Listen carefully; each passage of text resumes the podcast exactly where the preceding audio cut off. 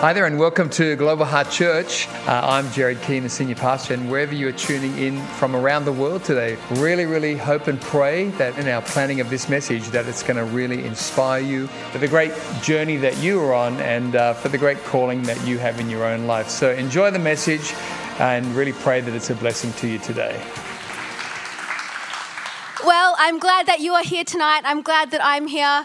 God is here this evening, and He wants to know you and for you to know Him more deeply than you currently know Him. And He wants to be more actively and deeply involved in your life than He presently is. So, if you are open to that in any way, on any level, might I just invite you to ask Him to speak to you this evening through His Word that we're going to look at, through His Holy Spirit. I'm praying the same thing for myself, and I believe that He will meet you right where you are at. Amen.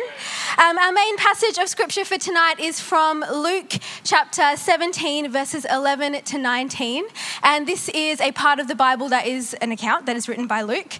And it is telling the true story of Jesus' life, or part of it anyway. So let's read together. Jesus heals 10 men with leprosy. Now, on his way to Jerusalem, Jesus traveled along the border between Samaria and Galilee. As he was going into a village, ten men who had leprosy met him. They stood at a distance and called out in a loud voice, Jesus, Master, have pity on us. When he saw them, he said, Go, show yourselves to the priests. And as they went, they were cleansed. One of them, when he saw that he was healed, came back, praising God in a loud voice. He threw himself at Jesus' feet and thanked him, and he was a Samaritan. Jesus asked, Were not all ten cleansed? Where are the other nine? Has no one returned to give praise to God except for this foreigner? Then he said to him, Rise and go, your faith has made you well. Great passage. Well, church, we are talking in this season about wisdom and wisdom building the house. We're talking about how wisdom builds our life, our families, our community here and across the world, God's wider church. And uh, tonight we're going to talk about the wisdom of wonder.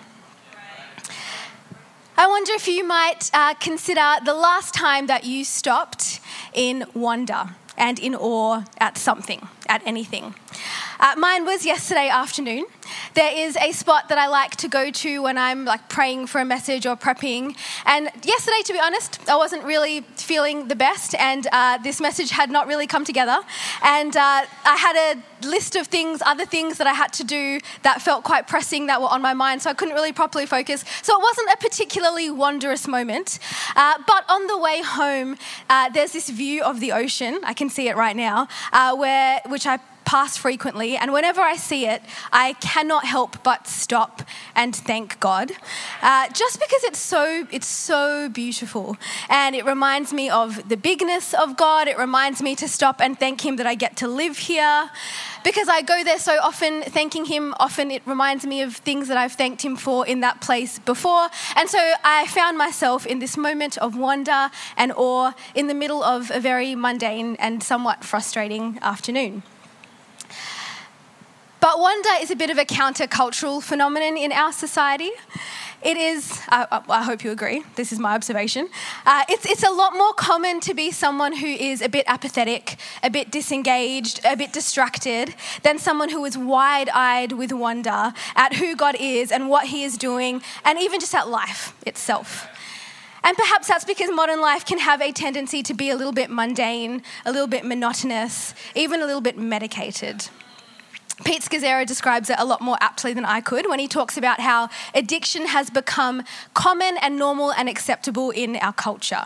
He says, We watch television incessantly.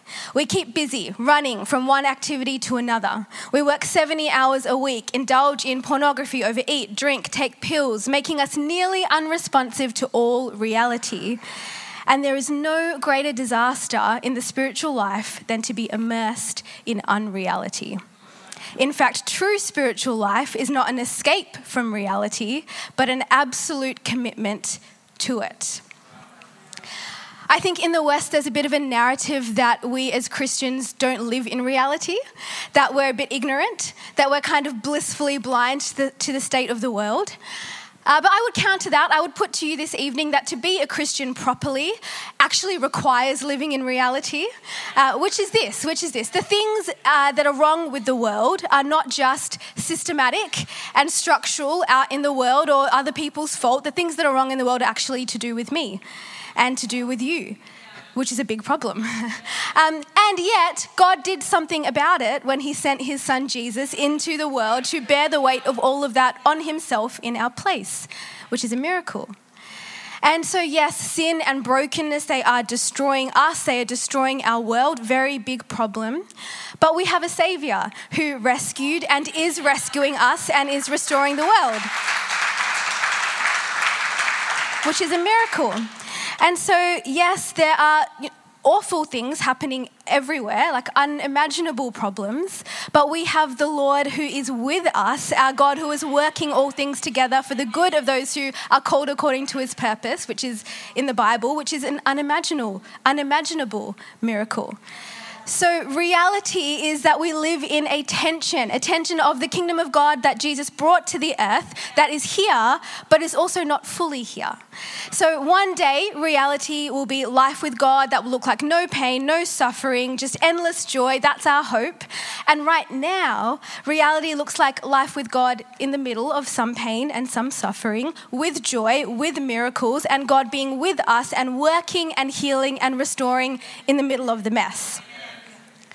But when we are apathetic, when we're numb, when we're disengaged, when we're distracted, when we're medicated by entertainment, we will focus far, far more on the negative aspects of reality, even though it is just as true that our very lives are a miracle. We will lose our wonder. Practicing wonder cultivates joy, it brings hope, it highlights beauty in the mundane parts of life that God is actually very much involved in, like a drive home on a Thursday afternoon. And this is not a personality thing or a disposition thing or trying to see the glass half full thing, it's part of life with God. And I feel like I'm allowed to say that because I am not an optimist.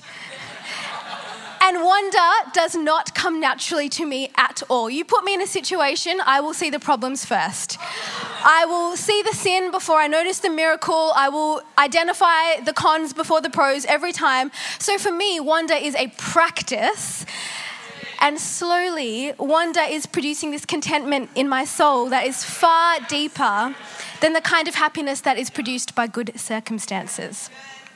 The Apostle Paul said in Philippians, to live is Christ and to die is gain. I heard someone the other day say that the Western church has it mixed up. We think to live is gain and to die is Christ. It's good. Think about it for a second. When the focus of our life is God, it will be full of wonder. Nothing in our circumstances have to change for us to live in wonder. We just have to wake up to reality. But it's easier said than done, Yes, and one of the greatest contributors to a loss and a lack of wonder is entitlement. Entitlement is a you owe me attitude. And we see this in our culture everywhere today. It's part of the spirit of the age that we live in. It's kind of just normal to feel like we deserve things just because we exist. And I think, I think I said this the other evening a Christian in the modern West is like a non smoker in a 1920s bar. Even if they don't conform to the environment around them, even if they don't participate in the behaviors, they're still breathing the atmosphere in. They've still got smoke air in their lungs. Chances are you and I are living with the smoke air of entitlement in our lungs. From a biblical perspective, we could define entitlement as trying to take from God what we believe He owes us. And often there are genuine desires at the core of this. You know, we desire peace, health, love, community, we desire a fulfilled life. The problem is that we often bring our desire for a fulfilled life to God whilst clutching to our idea of what a fulfilled life must look like. And we're not really open to letting go of our idea in order to grab onto what He is offering. I thought if I followed Jesus, my life would just be this constant upwards trajectory of health and wealth. Or I thought if I gave of my time and energy to the church, then I'd have the friendship circle that my heart desires and my community would love me perfectly, etc., etc. All the things that we've thought. It's this subconscious assumption that God owes me, and it blinds us to what we already have, to what He is doing, and to who He is. It kills wonder. So, tonight we're going to juxtapose the spirit of the age with the wisdom of wonder by using our passage of text about the 10 lepers. lepers. And in case you are wondering uh, where the word wonder comes up in the Bible, that is a fair question. Uh, the idea that is undergirding this concept is that we cultivate wonder through gratitude.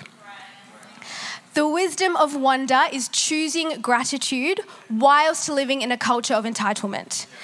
And gratitude is a spiritual attitude, response, practice that is weaved throughout the entire uh, library of Scripture. All right, so we already read our text, but just some context behind the words. I think it's going to come up behind me. So at this point in the Gospel um, of Luke, word has spread somewhat around about who Jesus is not necessarily as the Messiah, but as this profound rabbi who is performing miracles. And so the 10 men with leprosy, they're crying out to him for healing. Leprosy is a catch all term for a myriad of skin diseases that were very contagious. And in this cultural context, it caused people to be labeled unclean and marginalized from society. So they weren't permitted to enter the temple precinct. If you had leprosy and somehow managed to recover, the process was that you were to go and see a priest who deem you properly clean, and then you could be reintegrated into society and enter the temple precinct. And so they need healing desperately. And uh, as we read, as we read, Jesus didn't touch these men or heal them instantaneously. He spoke to them and he said, "Go and show yourselves to the priests." And this actually could have been up to a two day journey.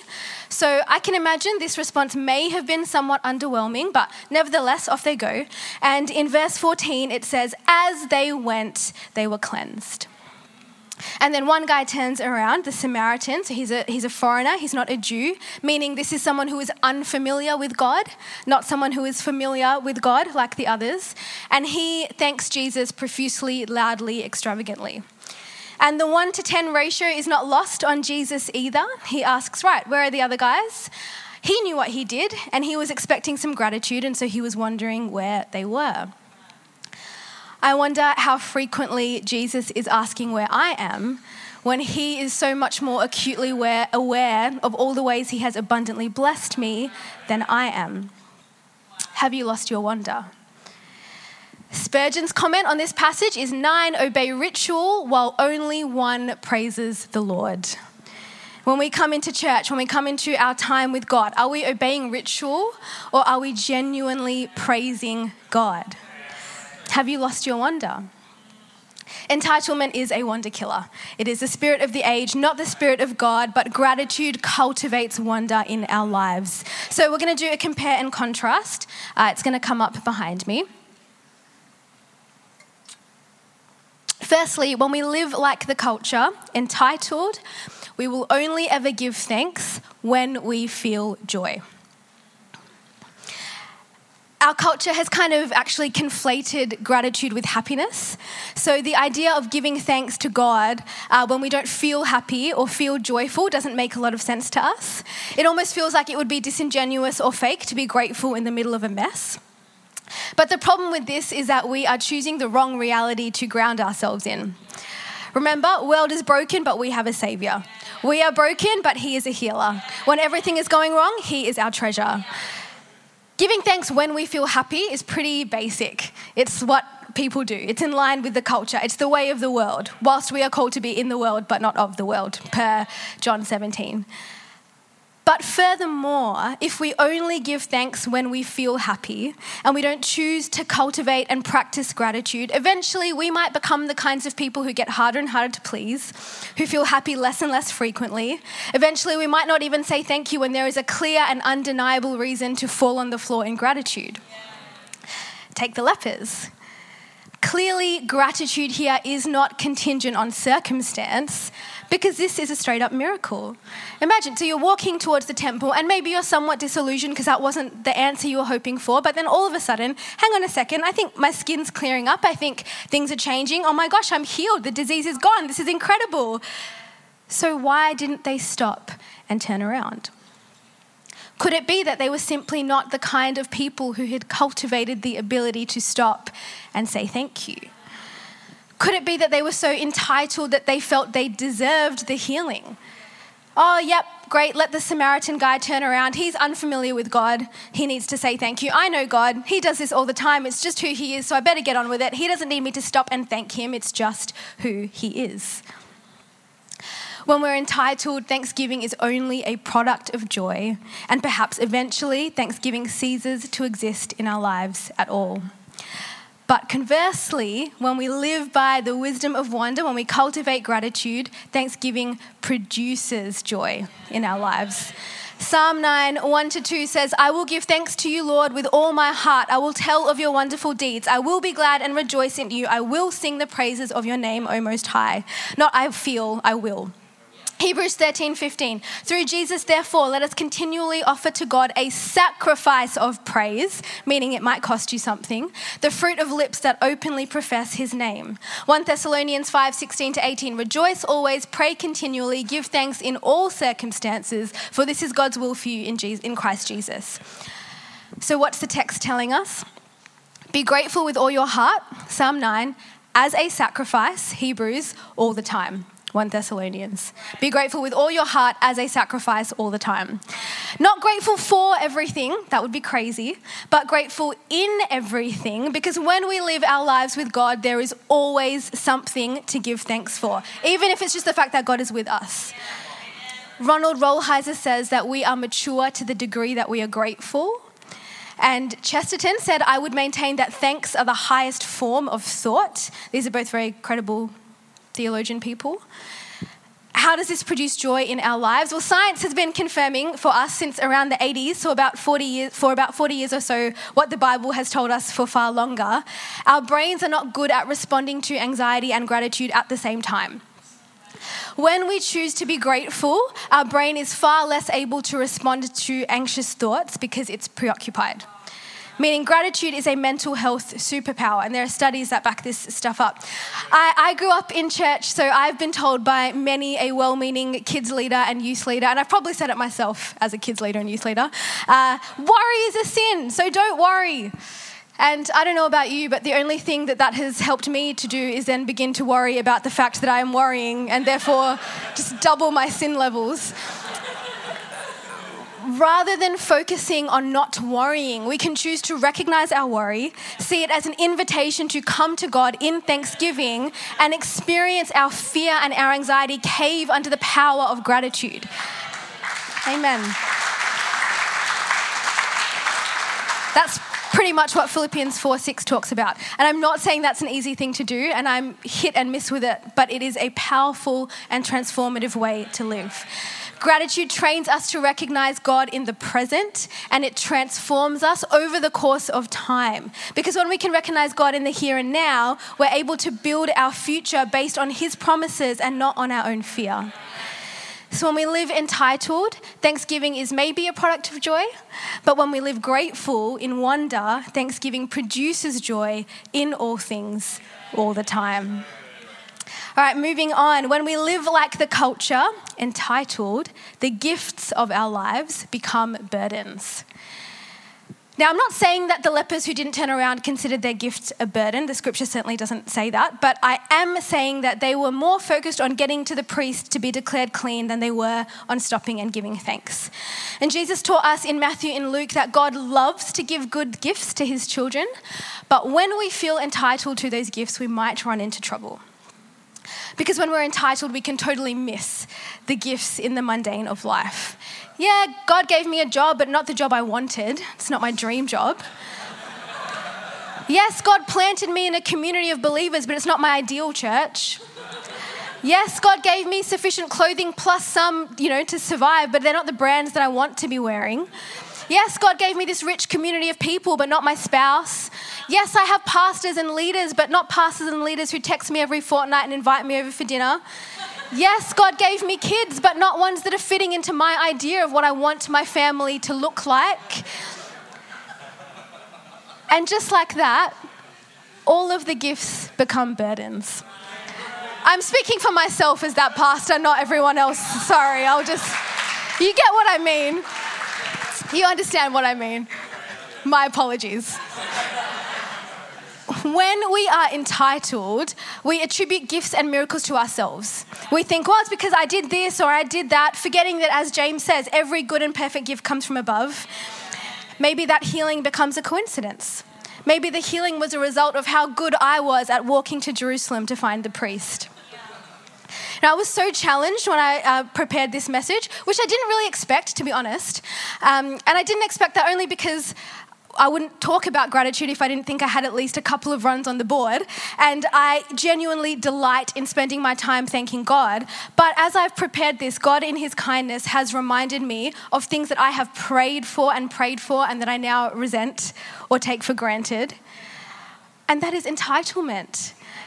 Church, let this not be true of how we live our lives. Entitled people are frequently disappointed, and this often manifests in like, in like a subtle, low grade anger and irritation. Are you always on edge? Have you perhaps lost your gratitude? Could you have lost your wonder? when we live entitled, gifts become burdens. But conversely, when we live by the wisdom of wonder, when we cultivate gratitude, burdens can become gifts.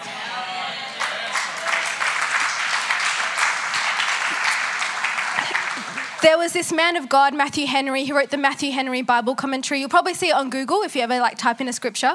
I wouldn't recommend using the commentary for study, but he was a very godly man. And one day he was robbed. He went home and he wrote this in his journal. Thank you that they took my wallet and not my life. Thank you that though they took my all, it was not that much. And thank you that it was I who was robbed, not I who robbed. What a perspective. A grateful heart transforms a burden into a gift. What does it look like practically? Pastor Jared often talks about how instead of asking why God, we say, okay, what now, God? In any and every circumstance, there is the opportunity for the kingdom of God to break forth, firstly in who we are and in our intimacy with Jesus, but then also in the world around us. Rolheiser again, he's so good on gratitude. To be a follower of Jesus is to be fueled by gratitude, nothing more and nothing less. Let no one deceive you with the notion that a passion for truth, for church, or even for God can trump the non negotiable imperative to be grateful always. Holiness is gratitude. Outside of gratitude, we find ourselves doing many of the right things for the wrong reasons. When we live grateful, cultivating wonder, burdens can become gifts. All right, we're getting uh, to the end now. The keys can join me if, if they would like to. If Hayden would like to. Uh, when we live entitled, gifts become the end goal of our faith and our life with God. In verse 19 of our passage, when Jesus says to the Samaritan, Rise and go, your faith has made you well, implicit in the text is that somehow the other nine missed out on some level of being well that the Samaritan was able to access, which is confusing because they were all healed. So we'll get to that in a second. But the idea is that the healing, the gift, the miracle was not all that was on offer for these men. There was something more, something deeper, something richer available to them. And we can be part of church and enjoy the gifts and think that we are experiencing the fullness of life that Jesus talked about in John 10, life and life abundant. We can enjoy worship that moves us and preaching that inspires us and friends that encourage us. They're all good gifts. But the Samaritan who turned around and went back to Jesus found that the gift was just a connection point to the gift giver himself. All 10 got their healing, but the one who came back to give thanks got something more. And if we look at the root word of that word well here, um, it means salvation meaning the leper who returned was the only one who came into salvation that day. The only one who encountered not just receiving from Jesus, but actually knowing Jesus. He was the only one who not only experienced an answered prayer, but he actually came to know the one who answered his prayer. He wasn't just content with the gift or the miracle, but he wanted to relate to the one who gave it to him. And his gratitude produced faith that allowed him to receive salvation. As one commentator puts it, he was made well internally. The other lepers walked away with whole bodies but sick hearts. Now, it's not that Jesus was withholding salvation from the ten until they proved themselves grateful. It's that the gratitude of the Samaritan allowed him to recognize who Jesus really is. A gift, a miracle, if we view them with gratitude and wonder, are just portals to a deeper understanding of who our God is.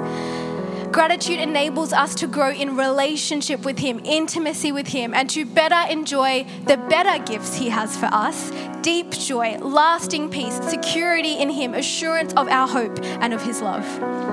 Gratitude transforms gifts into connection points to the gift giver because He is everything. He is the goal. He is life now and into eternity. Rolheiser says, The holiest person you know is the most grateful person you know. Perhaps that is because gratitude connects us to our Jesus. Church, entitlement is often our default approach to life, but gratitude, wonder, they produce joy, they turn burdens into gifts, and they connect us to our Lord and Savior, Jesus Christ. Um, I'm done. We're about to sing, and then Pastor George is going to come. But I wonder if you just take a minute with me. Maybe close your eyes if that helps you. There is a beautiful Hebrew song called the Dayenu, and it can be thought of as a practice to make your whole life a spiritual practice. It's a way for us to connect gifts to the gift giver, and it's one of the ways I practice gratitude and cultivate wonder in my own life. So here's an example. God, breakfast today would have been enough, but you've blessed me with the resources to choose the breakfast I wanted from a whole bunch of options. Thank you for overdoing it. God, choosing bre- the breakfast I wanted from a whole bunch of options would have been enough, but you created a world that is full of ingredients. That means those options aren't just fuel, but delicious. Thank you for overdoing it. God, breakfast that wasn't just fuel but delicious would have been enough, but you blessed me with the child or spouse or roommate or sibling that I conversed with as we ate this morning. Thank you for overdoing it. And so it could go on and on and on and on, and that is a way that we can cultivate wonder and awe of the kindness of God in our lives. So, church, I wonder if you would just take a minute in the quiet and give God thanks for overdoing it. Give Him thanks for whatever you can tonight. Thank you so much for joining us online today. Really great to have you with us, and special thanks to those also who give online. Your generosity is making the way for others to hear the message of Jesus both here in Australia and around the world. If you enjoyed today's message, I'd love to encourage you to share this message with a friend, a workmate, a family member, and let's believe together that it will powerfully impact their life for good. In Jesus' name. If you're unable to be with us at one of our church locations, uh, both here in Australia and around the world, please join us online every Sunday for Global Heart at Home on YouTube. God bless and have a great week.